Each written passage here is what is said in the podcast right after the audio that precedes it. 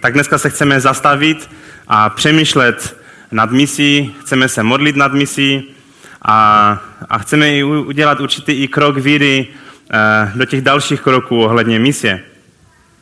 A když, když někdy jako křesťané přemýšlíme o misi a mluvíme o velkém pověření a o těch věcech, tak, eh, tak někdy se stává, že máme takovou zkreslenou představu.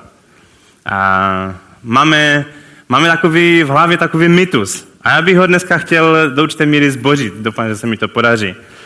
A máme zkreslenou představu a to je takovou, že misie je služba, kterou si vybere pár hyperaktivních křesťanů v církvi a ti tak uh, slouží misíně.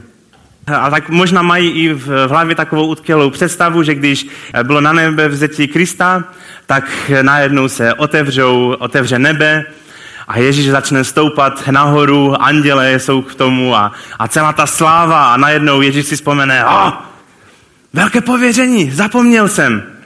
Stop, stop, stop, učedníci, poslouchejte mě, křesťané, slyšte mě, jděte do celého světa a kažte evangelium. A Bůh v nebi si řekl, uh, to bylo ofous. Skoro, skoro se to ztratilo. Skoro křesťané by neměli velké pověření. A tak Bůh by dal příkaz těm andělům, dobře, můžete pokračovat. A pokračovalo by na nebe vstoupení. Bylo to tak? Stačilo kousek a neměli bychom velké pověření? Já jsem se opravdu musel smát a musím se podělit s vámi tímto vtipem, doufám, že vás neurazím. Ale zjistil jsem, že v Americe existuje Bible, kterou si koupíte už a ona v sobě má už podtržené texty. Ona má prostě v sobě potržené texty tak, aby jste mohli číst jenom ty špeky. Prostě eh, chcete být pozbuzený, tak přečtěte si pár těch potržených textů a prostě to stačí, je zavřete. Víceméně nemusíte číst tu omačkuce mezi tím. Eh, zajímavý pokus. Nevím, jestli existuje v češtině, doufám, že ne. Ale, ale někdy, někdy to taky tak je že, že se ani neotravujeme čisté věci mezi tím a někdy křesťané spadnou k tomu, že jenom vybírají takové ty zlaté verše. Samozřejmě v té Biblii byl i Matouš 28.18 a přečtěme si ho. Jsou to slavná slova, je to kulminace eh, Evangelia Matoušovi. Matouš 28.18. Ježíš k ním přistoupil a řekl, je mi dána veškerá moc na nebi i na zemi. Proto jděte, Získávejte učedníky ze všech národů. Křtěte ve jméno Otce i Syna i Ducha Svatého. A učte je zachovávat všechno, co jsem vám přikázal. A hele, já jsem s vámi po všechny dny až do skonání tohoto věku. Amen. Víte, co je ještě legrační věc na té Bibli, kterou jsem vám ukázal? Že když se podíváte na komentář k velkému eh, pověření, k té potrhnuté části, tak ten eh, titulek je Jak porazit samotu. A píše se tam, když va, vaše děti vyrostou a odejdou z domu a budete si cítit sám, samotně, když vás opustí i partner nebo cokoliv, hle, já jsem s vámi po všechny dny, až do konce tohoto světa. A ano, Bůh je s námi po všechny dny až do konce světa.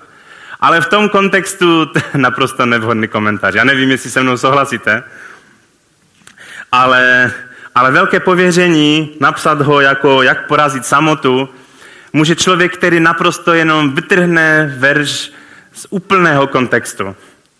A tak mojí touhou dneska je, abychom se podívali na velké pověření trošku víc celistvě. Abychom nenabili dojmu, že velké pověření je o tom, abychom se my cítili dobře a že nebudeme opuštěni. Že možná, kdybych se i vás zeptal a udělal nějakou anketu, eh, abyste mi řekli nějaký misijní verš, tak si myslím, že velká část vás by právě citovala Matoš 28.18. A je to tak správně, je to takový jeden z hlavních veršů. Možná potom část z vás by citovala možná eh, eh, skutky 1.8, tež velmi známý misijní verš, a hlavně pro nás letniční, že? A myslím si, že potom asi by bylo dlouho, dlouho nic. Dokázal by z vás tady někdo citovat dokonce starý zákon, co se týče velkého pověření? A tak věřím, že po dnešku se to právě změní. Že někdy opravdu máme pocit, jako by velké pověření bylo dáno na sám konec, když Ježíš odcházel.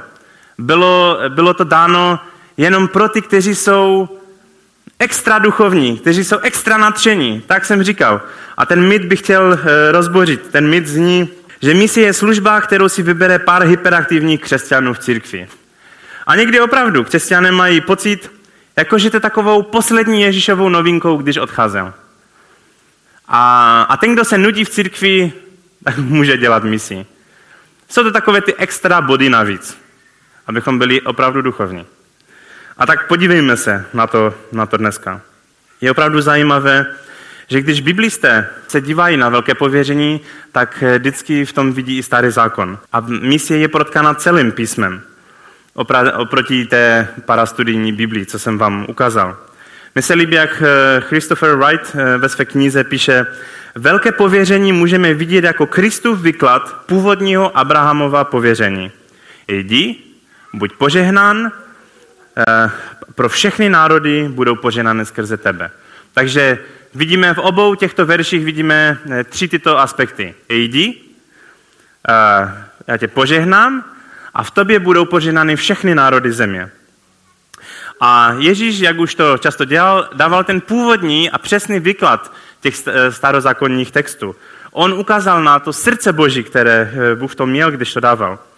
A zajímavé je, že i když, eh, i když eh, učedníci mluvili o velkém pověření, cituje třeba Pavel někdy Matouše a Matouše 28.18, cituje ho někdy direktivně?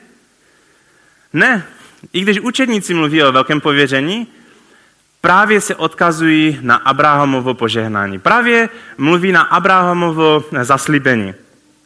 A to je, to je velmi zajímavé. Když řekl Abrahamovi, ve tvém semení dojdou požehnání všechna pokolení země. A neopak Pavel píše v Galackým 3.8, předpověděl Abrahamovi, v tobě dojdou požehnání všechny národy. Lidé víry tedy docházejí požehnáním s věrným Abrahamem. Amen. To ukazuje na ten neměnný boží záměr. Že misie není nějaký poslední vystřelek, není nějaký, nějaká, nějaké novum, které Ježíš přinesl. Ale to je neměnný boží záměr, který se propletá celým božím slovem. A taky to ukazuje i na, na tendenci člověka, na naši hříšnou tendenci. Že někdy, někdy přijmeme to bože, boží požehnání, tak se píše v Abrahamovi, že, on, že Bůh mu chtěl žehnat. Někdy přijímáme to boží požehnání, ale zapomínáme, zapomínáme na tu druhou část. Být požehnáním. To je ten cíl, proč byl Abraham požehnán. Aby, aby v něm byly požehnány všechny národy. A tak sami, jak čteme Biblii, tak vidíme, že Izrael taky s tím měl problém. On si možná vybral tu část být požehnán a nějak pozapomněl někdy, že on by měl být požehnáním pro další národy. A jak často se stalo, že právě izraelský národ byl tak přesycený tím požehnáním, že jejich srdce stučnělo, jenom se hovili v tom požehnání a výsledek byl takový, že pak odpadli od božích cest, nebyli jeho světlem, nebyli jeho požehnáním dalším národům a výsledek bylo, že odpadli od jeho cesty a šli za jinými bohy. Si pamatuju, jak jednou mamka četla Eh, nám ty příběhy a říkal, já to nechápu, jak ti Izraelité vždycky, to je to samo, furt a znovu. Vždycky probuzení, přiblíží se k Bohu, Bůh jim začne žehnat a co je další krok? Odstoupí od Pana. Bůh jim žehná, oni druhý krok odstoupí od Pana. A je to opravdu tak. Když Bůh nám začne někdy žehnat, ten výsledek je takový, že my to přijímáme, konzumujeme a odpadneme od Pana a jdeme za cizím božstvem. Mně se líbí právě na ukázání té celistvosti, to propojení starého zákona a nového zákona, právě kurz Kairos. A mluvili jsme tady několikrát o tom a, a pokud tady někdy ho budeme dělat ve sboru, tak opravdu chci vás už teď vyburcovat a pozbudit, abyste nenechali si ujít tu příležitost se zapojit do kurzu Kairos. Ale tak podívejme se teď právě na to Abrahamovo povolání. Bůh řekl Abrahamovi, Odejdi ze své země, ze svého příbuzenstva, ze svého otcovského domu do země, kterou ti ukážu. To je to povolání. Pak dostal Abraham zaslíbení. Učiním z tebe veliký národ a požehnám ti. Zjednám ti veliké jméno a budeš požehnáním. Požehnám těm, kdo ti žehnají a toho, kdo ti zložečí proklejí.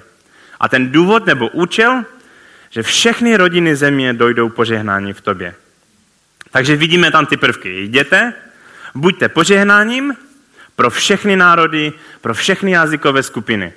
Je zajímavé, že od dob Abrahama se toho mnoho změnilo, že?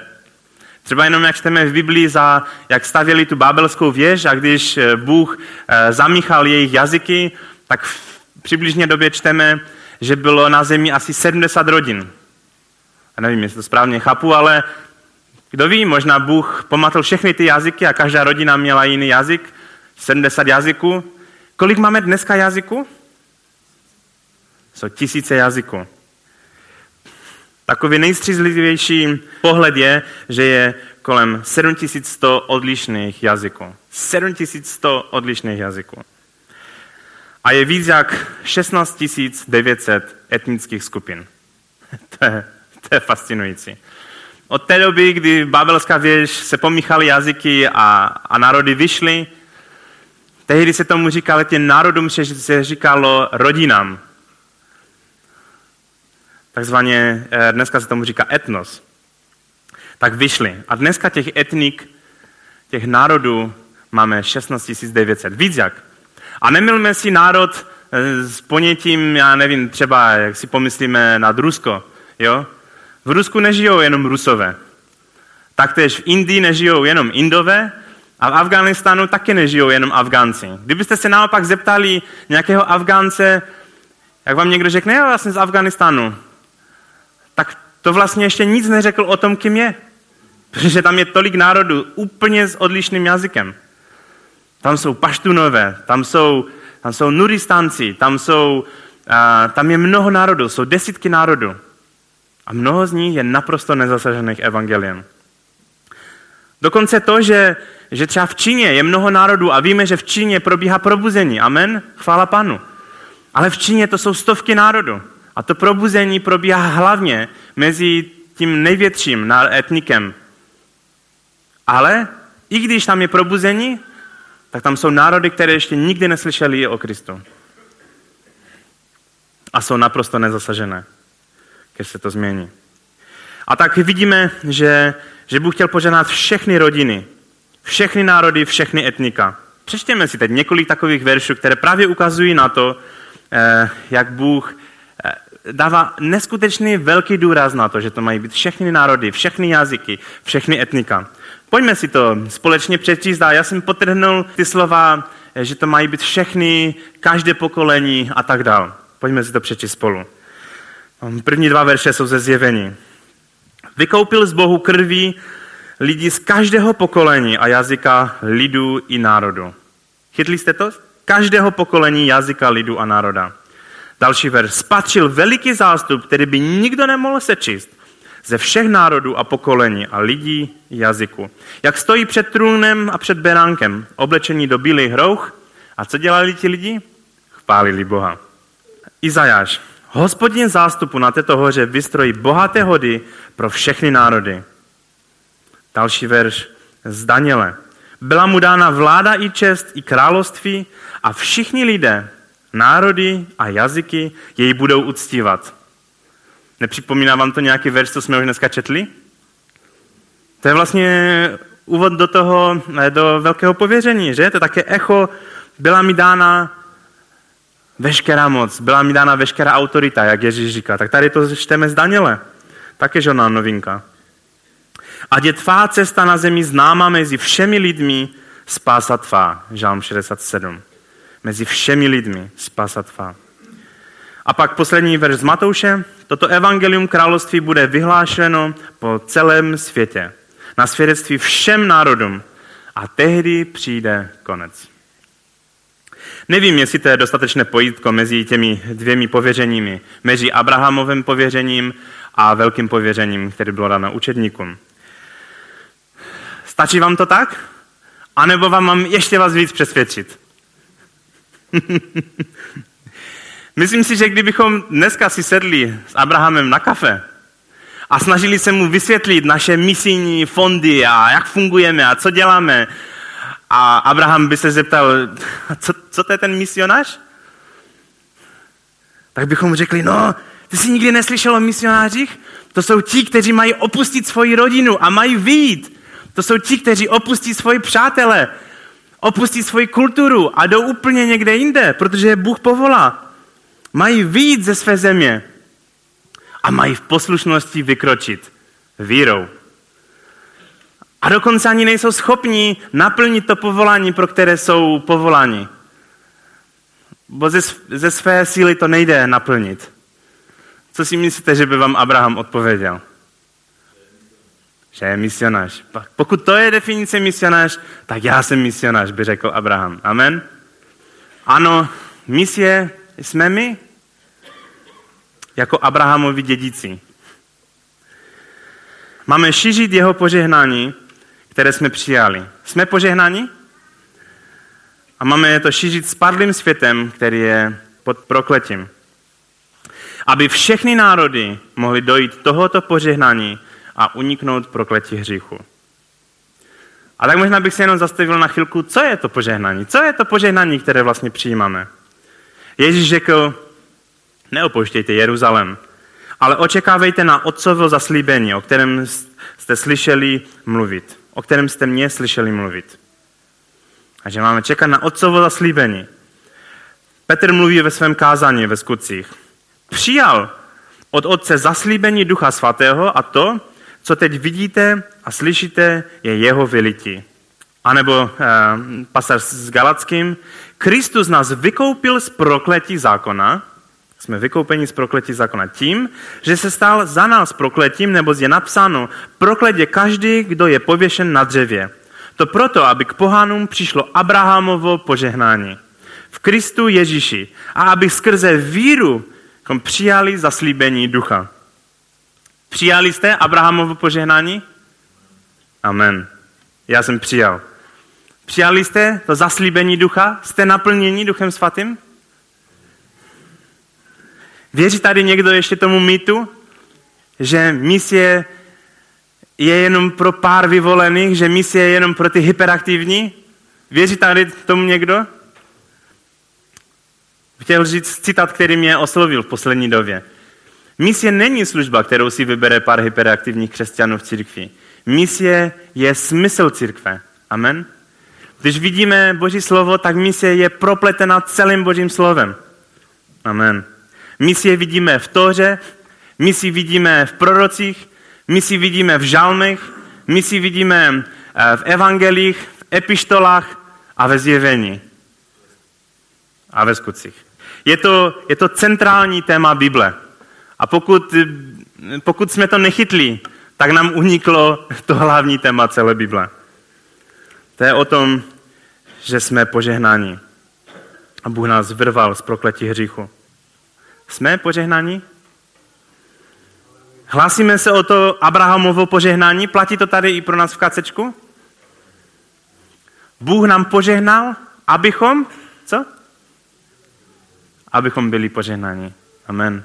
Bůh nám požehnal, abychom se stali požehnáním. A Bůh nám žehná, abychom stále mohli žehnat a být požehnáním dalším. Cítíš se požehnan? Někdy se možná ani tak necítíme. Možná si to někdy dostatečně neuvědomujeme. Možná někdy naříkáme, tak ti Izraelci. Naříkáme, a bože, mi se tak nedáří. Na co šáhnu, tak se mi nedáří.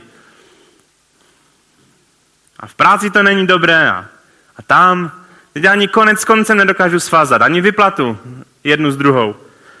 To je požehnání? Je dobré si někdy uvědomit, že jsme požehnáni a že to požehnání je, že jsme uvěřili vírou skrze Ježíša Krista ukřižovaného. A že jsme součástí Božího spasitelného díla. A máme zaslíbení Ducha Svatého. Nejenom zaslíbení, ale jsme i naplněni Duchem Svatým. Je to to největší požehnání, které kdykoliv můžeme přijmout. A jsme zavázáni být požehnáním pro další národy, pro ty všechny národy. Amen. A tak bych se ještě vrátil jednou k tomu začátku, když jsem, když jsem řekl, že někdy křesťané mají tendenci být takový sběrači perel. Protože některé verše opravdu. Je to přirozené si vybrat jenom ty špeky pro sebe a nevidět ty závazky v nich. Je to opravdu lidské. A tak i když teme Abrahamové požehnání, mohli bychom si snad říct, wow, teď jsem někdo výjimečný. Bůh mi chce požehnat. Bůh chce mě udělat velikým. Mohli bychom si to říct? Dokonce i ti, kteří se mi budou vzpírat, Bůh je prokleje. Mohli bychom si to říct? On mi požehná. Amen. Ale stejným slovem musíme vidět poslušnost, když nás Bůh povolá, tak vykročit a vidět i ten důvod, proč nás Bůh žehná. Abychom byli požehnáním. A to dneska budu mluvit znova a znova a znova, protože to je ta ústřední myšlenka celého slova. My jsme byli a jsme požehnáním, abychom se stali požehnáním pro jiné. Tak jsem mu říkal, izraelský národ někdy zapomněl, proč je požehnan. A také z toho důvodu se odvratili od, božího, od božích cest. My nám se někdy také může stát, že máme požehnání Abrahamovo, máme požehnání, eh, které přijímáme. A místo toho to všechno skonzumujeme, to požehnání. Naše srdce se stane netečné, také tučné a nemáme a chybí nám ta hlavní, ta druhá rovina, že nejsme požehnaním pro druhé. A v tom případě víte, co se stává? Umíráme duchovně. Ale pojďme se podívat na další příklady, kdy si vybíráme z některých veršů jenom také ty třešně, které nám sedí. Eh, třeba ze známého verše, 2. Korinským 9, ehm, se, se píše, toto však vězte, kdo skoupě rozsévá, bude také skoupě sklízet. A kdo štědře rozsévá, toho, ten bude také štědře sklízet. Každý ať dá, jak si přece vzal v moci, a ne se zármutkem nebo s donucením. Vždyť radostného dárce miluje Bůh. A Bůh je mocen rozhodnit při vás každý dar milosti, abyste měli vždycky ve všem úplný dostatek a měli hojnost pro každý dobrý skutek. A my bychom si mohli říct Amen. Pecka. Bůh chce, abych měl hojnost, abych měl dostatek do každé potřeby. A takoví ti eh, lidi, kteří frčí právě na, na těch požehnání, by si řekli, jo, já si zasloužím to nejlepší auto, já si zasloužím to, ten nejlepší dům, protože Bůh mě chce požehnat hojně, abych měl úplný dostatek. Jak si představujete úplný dostatek? A možná tak trošku pozapínají, pozapomínají na ten konec. Abychom měli hojnost pro každý dobrý skutek. Amen? Amen. Takže pojďme se podívat i třeba na, na známé, na známé Aronovo požehnání, které často máme ho rádi. Ho vyslovujeme i nad dětmi a přejeme si, aby to tak platilo i pro nás. Je to kněžské požehnání. A určitě mm, většina ho nějak tak zná, skoro z paměti. Přečtěme si ho. A ti hospodin žehná a chrání tě. Amen. Ať hospodin nad tebou rozjasní svoji tvář a daruje ti přízeň. Amen. Ať hospodin k tobě, k tobě obrátí svou tvář a obdaří tě pokojem. Amen. Hospodin chce nám žehnat. Hospodin chce nám chránit. Hospodin nás chce ochránit od každé špatnosti. On nám chce být světlem na naší cestě. On nám chce projevit přízeň všude, kde půjdeme. A zlo se nám bude vyhybat obloukem. Amen? Přáli bychom si to moc. Je to pro nás? Je to pro nás ty, ty verše? Amen. Amen, Manfrede.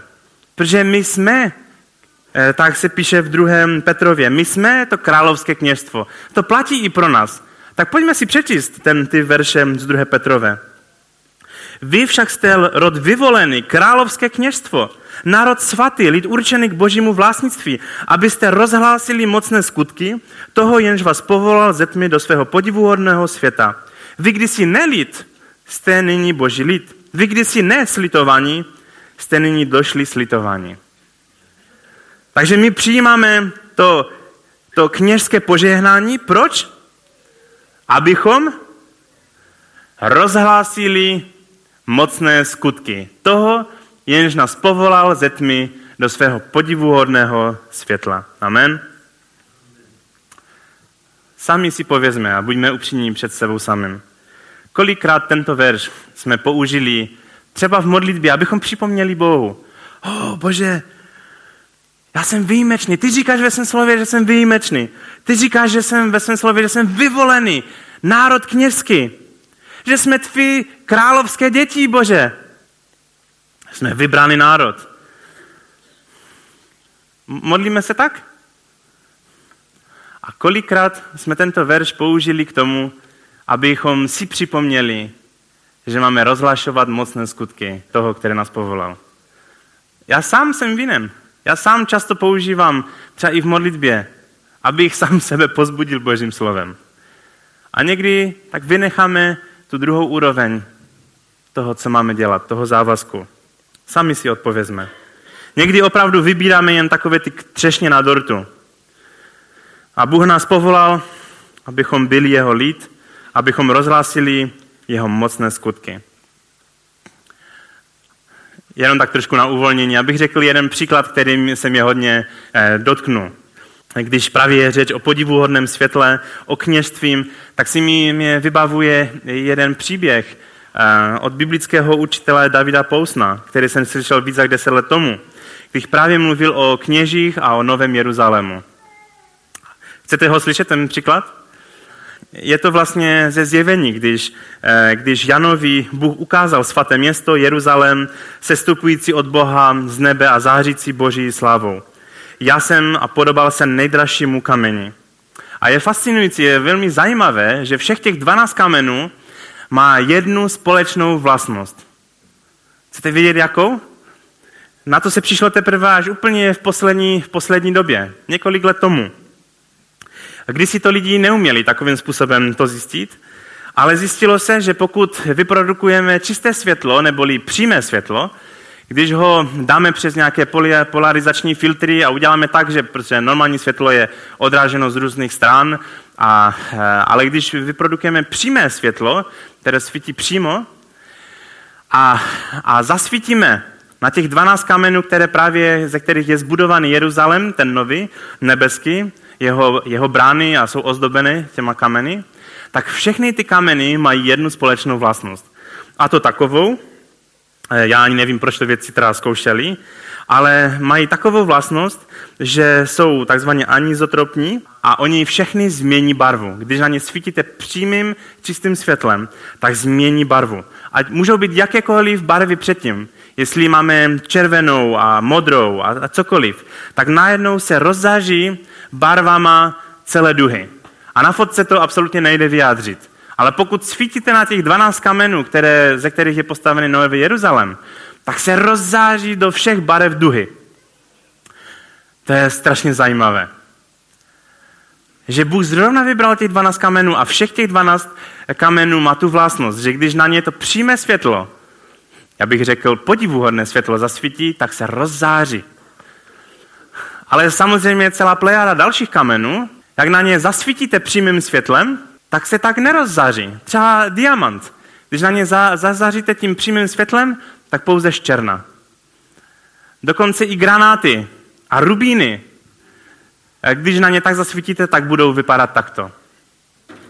Pro mě, pro mě je to něco nádherného, protože jak tak tady čteme eh, ve zjevení, jelikož v nebi nebude ani chrám, ani slunce, ani měsíc, neboť ho rozzáří Boží sláva a jeho lampa je beránek. A znovu mluvíme o národech. Národy spasených budou procházet v jeho světle. Zjevení 21. Já jsem to jenom tady dal tak, protože mi se to strašně líbí, že někdy věci nevypadají až tak, až tak pompezně, jak třeba diamanty. Ale přitom, jak, jak Bůh do toho zasvítí, tak, tak ten výsledek je neskutečný. A my někdy o těch věcech nevíme. Tady o té věci se to zjistilo až nedávno. A já se těším, jak budeme v tom, novém, v tom novém Jeruzalémě, ať to znamená, co to znamená. Pojďme si podívat na, na žálm 67. a pojďme se vrátit k tomu kněžskému požehnání. Je to vlastně takové echo toho Aronova požehnání. A přečtěme si ho celý. Když je nám Bůh milostiv a kež nám žehná. Kež nad námi rozjasní svoji tvář. Sela aby byla na zemi známa tvá cesta a mezi všemi národy tvá spása. Bože, kež ti lidi vzdají chválu, kež ti vzdají chválu všichni lidé. Kež se národy radují a jásají, neboť soudíš národy podle práva. Ty vodíš národy země, Sela. Bože, kež ti lidé vzdají chválu, kež ti vzdají chválu všichni lidé. Země vydala úrodu, Bůh, náš Bůh nám žehná. Ano, Bůh nám žehná, kež se ho bojí všechny končiny světa. Amen. Je ten začátek, jak jsem už říkal, je podobný Aaronovu požehnání. Kež nám žehná, kež nad námi rozjasní svoji tvář. A znovu si můžeme říct otázku, proč? A vidíme to tam jasně. Kež nad námi rozjasní svoji tvář, to slovo aby nám ukazuje proč. Aby byla na zemi známa tvá cesta a mezi všemi národy tvá spása. Jenom se sami podívejte, kolikrát tam je zmíněno. Všechny národy, všechny, eh, všechny skupiny a tak dále, všichni lidé. Aby všechny končiny země. Pokud toužíme, aby nás Bůh žehnal a rozjasnil svoji tvář nad nami, tak věřím, že bychom měli mít stejnou touhu jako žalmista. A ta touha je, aby všechny končiny země slyšeli o Kristově mocném jménu. Aby všechny národy viděli spásu. A celá ta pointa toho dlouhého, eh, dlouhého vlastně vysvětlování té souvislosti nového a starého zákona je, abychom viděli věci v kontextu celého slova. Souhlasíte se mnou s tím citátem, co jsem řekl na začátku, že misie je smysl církve? Ano, misie není služba, kterou si vybere pár jedinců, kteří jsou více natření a snaží se něco udělat. Ale misie je smysl církve. Někdy je dobré se podívat na tu větší perspektivu. Mně se líbí, že když e, třeba dělají nějaké ty koberce a věci, kdybychom si představili, že Bůh je tkač, tak kdybychom byli ta nit, tak si řekneme možná však však co, jenom jsem nějaká červená nit, nebo to, nebo tamto. Ale pouze pokud se podíváme z té boží perspektivy, z toho většího nadhledu, tak najednou uvidíme krásný perský koberec. Najednou uvidíme ty krásné motivy a vzory, které, které jenom Bůh tam může vložit. A na nás je ta poslušnost. A já si taky myslím, že je dobré se podívat jak na tu boží perspektivu, tak jsem to teď se snažil udělat. Se podívat na misi z celého božího slova, vytáhnout i verše ze starého zákona. Ale někdy je dobré si definovat i cíl. Co je vlastně misie pro nás, jak ji my tady chápeme. Protože když je všechno misie, tak pak nic není misie. Když všechno říkáme, že všechno je misie, tak se z toho někdy ztratí ty ústřední aspekty. Ty záměry misie se vytratí. A to bychom chtěli? Rozhodně ne. Myslím si, že je dobré si znovu a znovu připomínat a dát si takové určité důrazy, které i prožíváme jako zbor, co je ten důraz, co jsou ty, ty věci, eh, které vidíme jako takové priority a důrazy. A tak, jak jsem se modlil za, za to, tak, tak jsem vnímal takové tři priority, které eh, ve sboru vnímám, že je to stejné. A dlouhodobě tak vidíme. Dejme si ty tři mm, důrazy. Jsou to nezasažené národy evangeliem, je to kairos čas a že Izrael je v centru božího zájmu. To vidíme jako takové tři ústřední eh, důrazy misijní práce. A tak pojďme se o nich eh, říct trošku víc. Nezasažené národy. Mnohokrát jsme tady o tom mluvili. Víme, že ho budou uctívat všechny národy. Četli, slyšeli jsme to znova a znova, že všechny národy, všechny lidi. A víme, Eh, taky jsme si to četli už dneska, že evangelium, jak bude kázáno po celém světě na svědectví všem národům, potom přijde konec. Hmm. Těšíte se na ten konec? A my máme být moudří. Máme být moudří. Naše misijní stanice by měly být tam, kde je ta největší potřeba, kde jsou nezasažené národy. Ale víte, jaká je realita? Často misijní stanice jsou tam, kde už tam jsou po desetiletí, po staletí třeba. To, že někdy se udělala misijní stanice někde, někde třeba eh, v zemi Afriky, kde je víc evangelikálů než v celém Česku a střední Evropě dohromady a stále se tam jezdí a pomáhá, je sice dobré, ale trošku to míjí ten důraz, který věřím, že tady vnímáme v křesťanském centru. Že ten důraz je na nezasažené národy. Například Filipiny, to je tradiční misijní destinace. A když se podíváme na Filipiny, tak to je země, kde jsou tisíce letničních křesťanů. Tam bych si možná dovolil říct, že je možná víc letničních zborů, než, eh, než v celém ACčku členů. A je to země, která zažila velké probuzení. Je to země, která vysílá misionáře do celého světa, dokonce i do Evropy. A přesto, když přijedeme do Manily, do hlavního města, tak najdeme stovky misionářů, kteří tam jsou. A, a tak já bych chtěl jenom eh, tím říct, že, že buďme a mějme na paměti ten důraz, který prožíváme tady v křesťanském centru. Že máme jít k nezasaženým národům. Tam, kde evangelium ještě nezaznělo. Buďme moudří, jak nakládáme s našimi zdroji. Zacílme se na nezasažené národy. A ďábel není hloupý. On ví, že když evangelium přijde ke všem národům, tak tehdy je jeho konec. On bude souzen a bude uvržen do pekla. A proto ďábel udělá cokoliv proto, aby obelhal církev, aby nějak zadržel církev, aby evangelium se nedostalo k těm, který, kteří ještě nikdy neslyšeli. K těm národům, kteří nebyli konfrontováni s evangeliem. On se snaží obelhat misijní organizace. Tak, aby misijní organizace dělaly mnoho dobrých projektů, ale neměli na zřeteli, neměli za cíl jít mezi nezasažené národy. A já věřím, že je to takový určitý duchovní boj.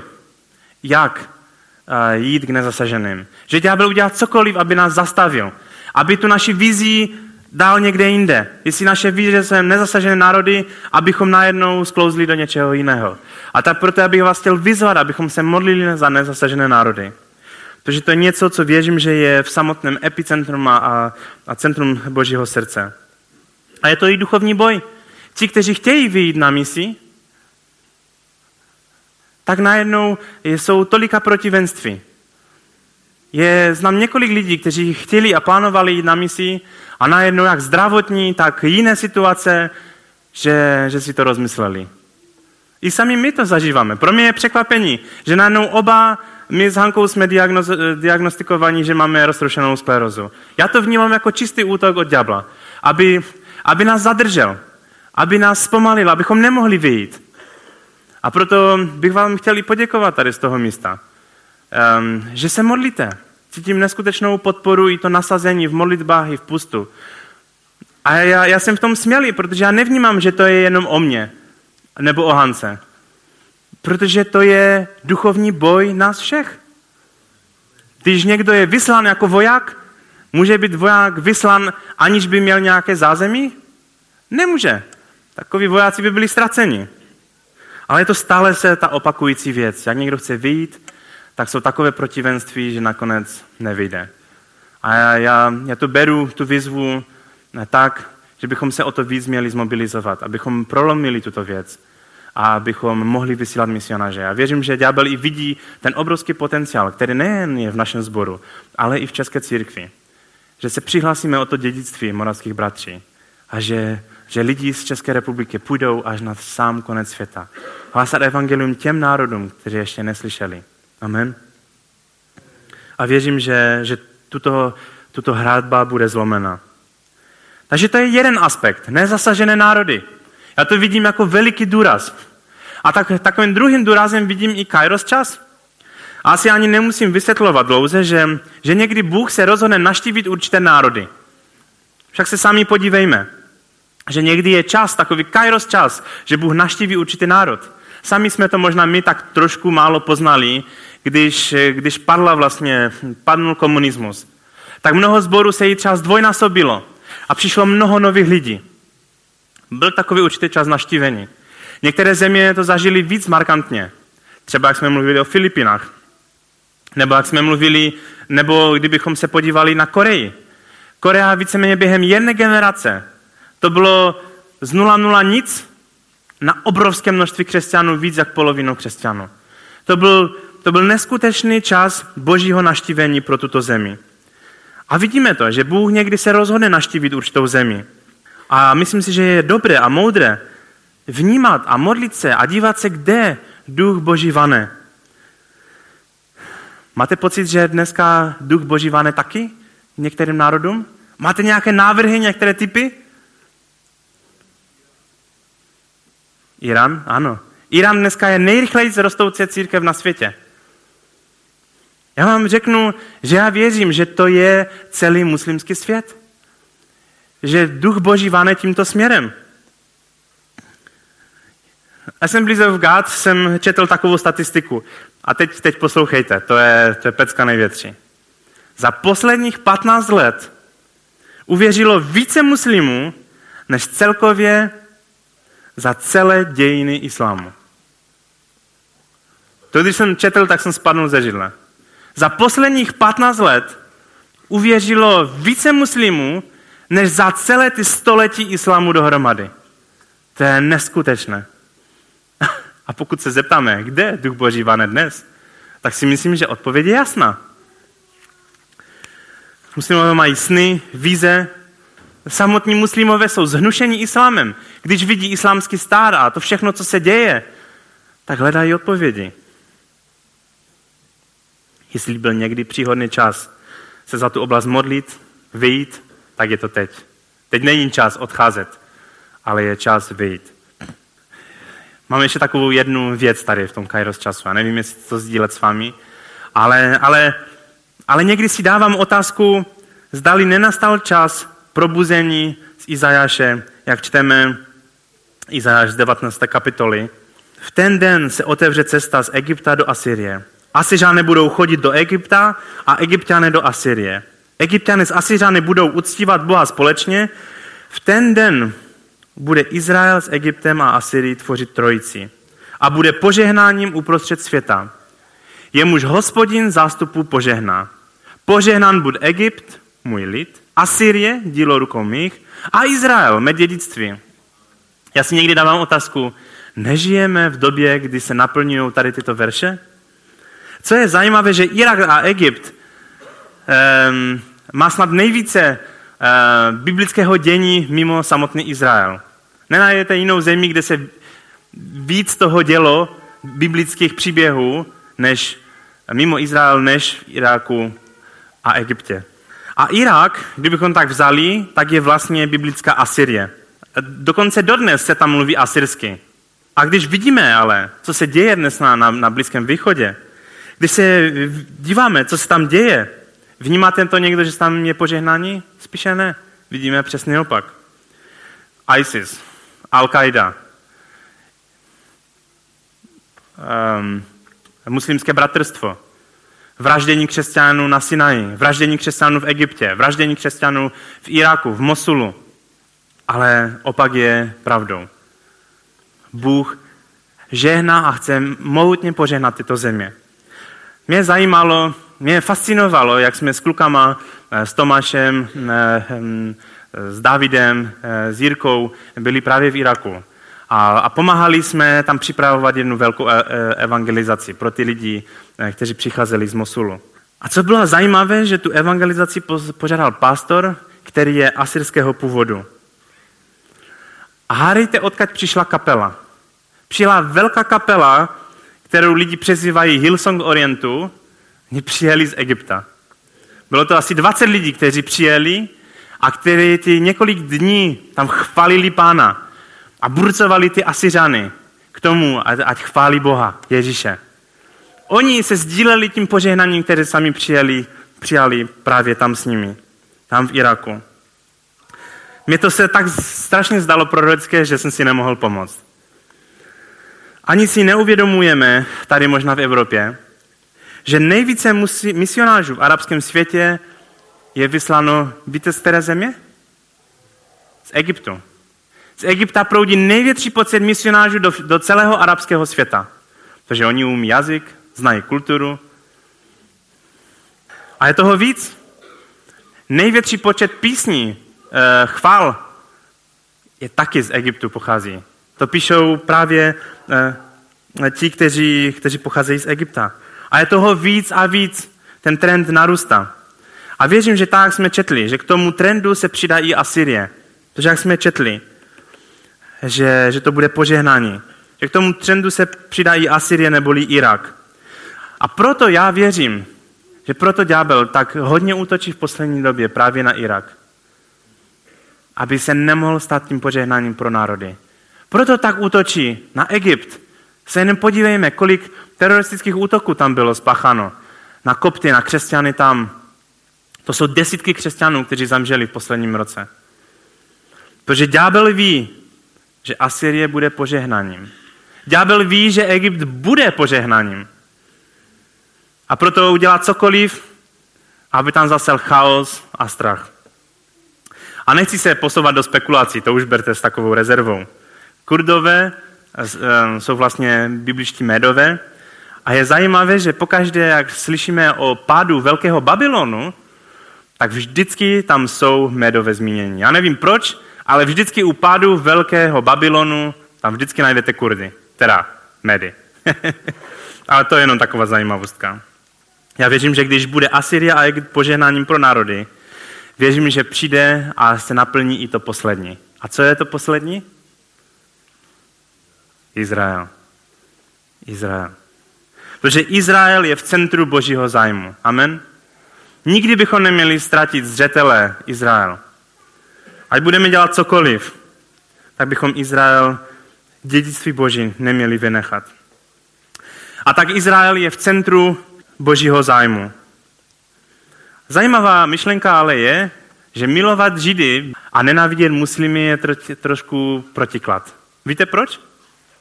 E, tak jsme četli, že jak bude evangelium kázáno všem národům, tak pak přijde konec. A víme, že Izrael bude činit pokání a bude, bude znovu e, vrácen. Ale bez dětí Išmaele to prostě nejde. Islám to jsou skoro dvě miliardy lidí. A bez, bez Ezau a Išmaele to prostě nejde. A evangelium musí být kázáno všem, aby se Izrael mohl navrátit. Část Izraele propadla zatvrzení, avšak jen do té doby, pokud nevejde plný počet pohanů. Myslíte, že plný počet pohánů jde udělat bez Arabu? Jde udělat bez muslimů? Věřím i v to, jak je psáno v Matoušovi, že poslední budou první a první budou poslední. Tak Bůh vybral Izáka před Išmaelem, tak Bůh vybral Jákoba před Ezauem a udělil jim prvenství a dal jim to požehnání, tak dneska ti první budou poslední a poslední budou první. Co to znamená? Věřím, že je čas pro muslimský svět, který vyprovokuje Izrael. Věřím, že Bůh začíná třást celým muslimským světem. Proč? aby mohl vyprovokovat Židy k žárlivosti. Tak se o tom píše v Římanům.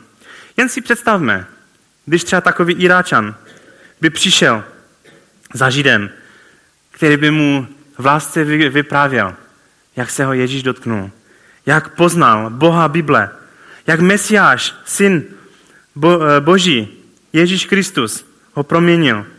Si jenom představme, jak Iráčan, Palestinec, Iránec, Arab, Říká Židovi, ze zákona jsem byl vyhnán, ale v Kristu jsem byl narobovan zpátky do rodiny.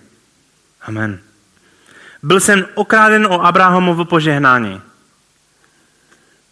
Nyní, ale v Kristu jsem dědic Abrahamov a Kristův. Bůh do mě vložil Ducha Svatého jako pečeť, jako slib dědictví. Vyrostl jsem bez otce, bez Abrahama, nyní ale Bůh je mým otcem. Přišel jsem o Abrahamovo požehnání, nyní jsem ale požehnán a můžu být požehnáním pro tebe, bratře. Já se těším na tu chvíli, když Izrael bude vyprovokovan a zjistí, co ztratil v Ježíši, o jaké požehnání přichází. Není toto to nesrovnatelně víc, než si můžeme představit, jak je napsáno v Efeském? Taktéž věřím, že Išmael vyprovokuje i církev, nás, k většímu nasazení a natření pro Krista. Protože věřím, že to požehnání, které pouštíme jako církev, tak Išmael se toho chce chopit. Věřím, že velké probuzení v muslimském světě a pak i u mnoho židů, že, že to přichází.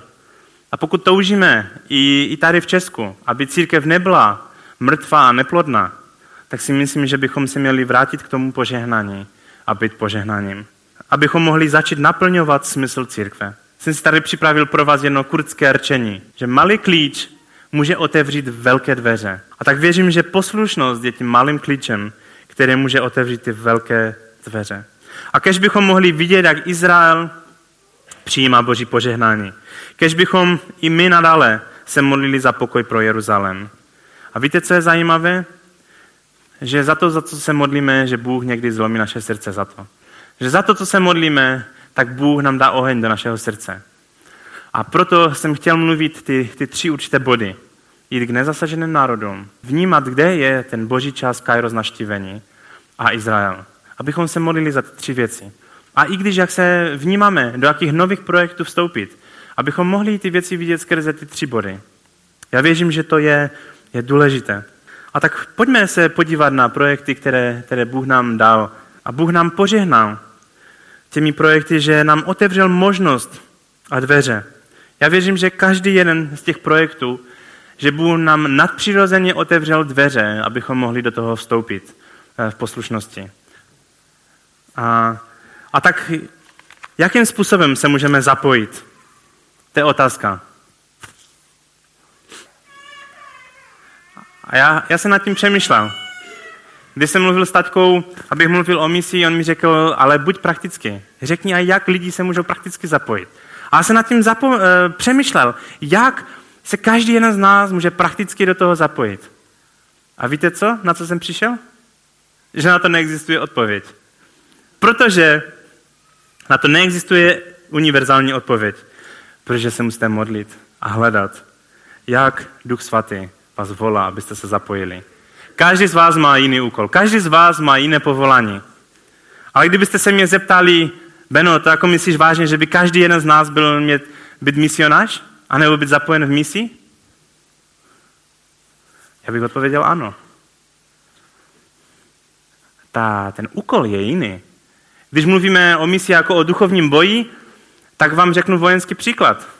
Když vojáci třeba šli za druhé světové války, tak byli samozřejmě ti, kteří byli vysláni. Bez nich to vítězství se nemůže stát, že? Ale myslíte si, všichni lidi šli? Byli lidi třeba, kteří dělali zásobování, kteří přinašeli munici, kteří opravovali nějaké věci, kteří brali zraněné vojáky, kteří je podporovali jedním slovem. Asi to nejhorší je pro vojáka, když najednou zjistil, že je odříznutý od svých a že je v obklíčení. To není dobrá situace. A tak, jak se nad tím přemýšlel, každý z nás by se měl modlit, aby Duch Svatý vám ukázal, co je ta vaše role, co je ta vaše část ve velkém pověření. Dawson Trotman, který za, založil misijní organizaci Navigators, řekl, pokud nevidíš daleko, jdi tak daleko, jak jen vidíš. Znovu, kdyby to Abraham uslyšel, tak by řekl, jo, jo, jo, s tím souhlasím. Abraham nevěděl přesně, kde jde, jen byl poslušný božímu slovu a šel tam, kde věděl, kde viděl, jak daleko má jít. On neviděl přesně kde, ale šel. Co je to naše místo v tom celém obrazu velkého pověření? Já bych vás chtěl možná takový první bod říct, že je to určitě zájem a modlitba. To je ten první a základní kamen celého toho zapojení. Mít zájem o ty národy. Mít zájem třeba o Afganistan. Mít zájem, co se tam děje. Někdy Afganistan se ani nedostane do našich zpráv. Když tam je nějaký velký vybuch, nebo když eh, třeba zabijou nějakého misionáře. My se to ani nerozvíme. Ale pokud se chceme mít zájem o nějaký národ, tak mějme zájem a modleme se. Obyčejný lidský zájem o tyto, o tyto země. Mějme zájem o misionáři, kteří tam pracují. Modleme se za ně, podporujeme je. To je první, úplně ta základní rovina. Mít zájem o ty věci, modlit se a zjišťovat si věci. Další obrovská oblast jsou finance. A to je i něco, co dneska máme možnost nějakým způsobem udělat. Bez financí to prostě nejde. Jak chceme hlásat tam evangelium? Jak ani biblicky nemůžeme naplnit jejich žaludek? Já věřím, že to jde ruku v ruce. Já nejsem proto dělat jenom humanitární práci. Ale já věřím, že Ježíš nám ukázal ten princip, který má jít ruku v ruce. A udělat i krok víry v těch všech oblastech. V modlitbě, ve financích, ale nejenom v těch dvou oblastech. I co se týče příprav. Chtěl jsem to říct mladým, ale není to jenom pro mladé. Je to i o tom začít studovat nějaký jazyk. Na misi bez angličtiny to je velmi složité. Já sám bych si přál už mluvit kurdsky a arabsky. A neumím. Jsem podcenil přípravu. Už teď můžete se učit, protože ví, víte co? Štěstí přeje připraveným. A tak vás Bůh potom povolá, tak už jste připraveni. Vy jste se modlili za partnera, který by s vámi vyšel. Vy jste se připravili a slyšte na školu takovou, aby byla požehnáním. Vy jste um, dělali kroky moudré, takový, že ať vás Bůh připra- eh, povolá, tak jste připraveni. Tak bych vás chtěl vybrucovat, abychom všechny tyto věci dělali ve víře. Abychom udělali nějaký praktický krok ve víře. Třeba, že se rozhodnu jet někde na krátkodobou misi. A když se mluví krátkodobá misie, je tím myšleno až tři roky. Tři, do třech let to je stále krátkodobá misie. Možná někdo ze studentů. Skončíte střední a nechcete jít na, na výšku? Pojďte někde na rok. Obětujte rok svého života. Jeďte na misi někde. A to není jenom pro mladé. Jste na, teď v důchodě? Myslím, že to je dobrý čas. Třeba někde jet na rok a být požehnáním. Třeba dělat někde nějakého účetního. A nebo jenom radit těm mladým misionářům, co a jak mají dělat. A nebo jim třeba hlídat děti. to jsem si dělal sám. A tak eh, dneska bychom chtěli udělat takový určitý krok víry. Bych vás chtěl pozvat. Ti, kteří chcete, tak pojďte, vemte si ty kartičky, jestli je ještě nemáte, abyste si je mohli dát někde, aby vám to připomínalo, abyste se mohli modlit. Hospodine, já ti opravdu děkuji za to, že ty z nás požehnal. Že když se někdy na to necítíme a bojujeme s mnoha věcma, takže jsme si dneska znovu mohli připomenout a uvědomit, že to největší požehnání máme v tobě. Že ty z nás vyrval z toho hříšného světa a že z nás naplnil svým duchem svatým. A já ti za to děkuji, pane. A kež bychom nezůstali jenom na té úrovni toho požehnání, ale kež, tak jsme ji dneska viděli, kež bychom mohli být požehnáním pro další národy. Kež by všichni lidi z tohoto světa, všechny národy mohli slyšet o tobě. A tak já tě, pane, prosím, aby si dneska vypudil dělníky. Ať to znamená cokoliv. Jestli někdo má, má je ta jeho role je finančně se zapojit, nebo přímo vyjít, nebo se začít učit jazyk, anebo má si vybrat takového partnera pro život, aby pak mohli společně jít na misi. Pane, já tě prosím o to, abychom dneska mohli vidět věci ve víře. A jak Abraham vykročit vírou. Veď nás k nezasaženým národům. Veď nás k těm, kteří nikdy o tobě neslyšeli. A toužíme, abychom viděli, jak tvé království přijde, jak ty sám přijdeš. Těšíme se do toho nového Jeruzalému. Těšíme se, jak ďábel, ďábel bude svržen a bude uvržen do pekla, protože všechny národy uslyší o tobě. A tak tě, pane, prosím, aby, aby ty, Duchu Svatý, to požehnání, které jsme přijali, aby si nás sám vedl. Prosím tě o to. Tak, jak čteme i ve, sku, ve skutcích 1.8. Abychom v té plnosti Ducha Svatého mohli činit věci, do kterých ty nás uvádíš.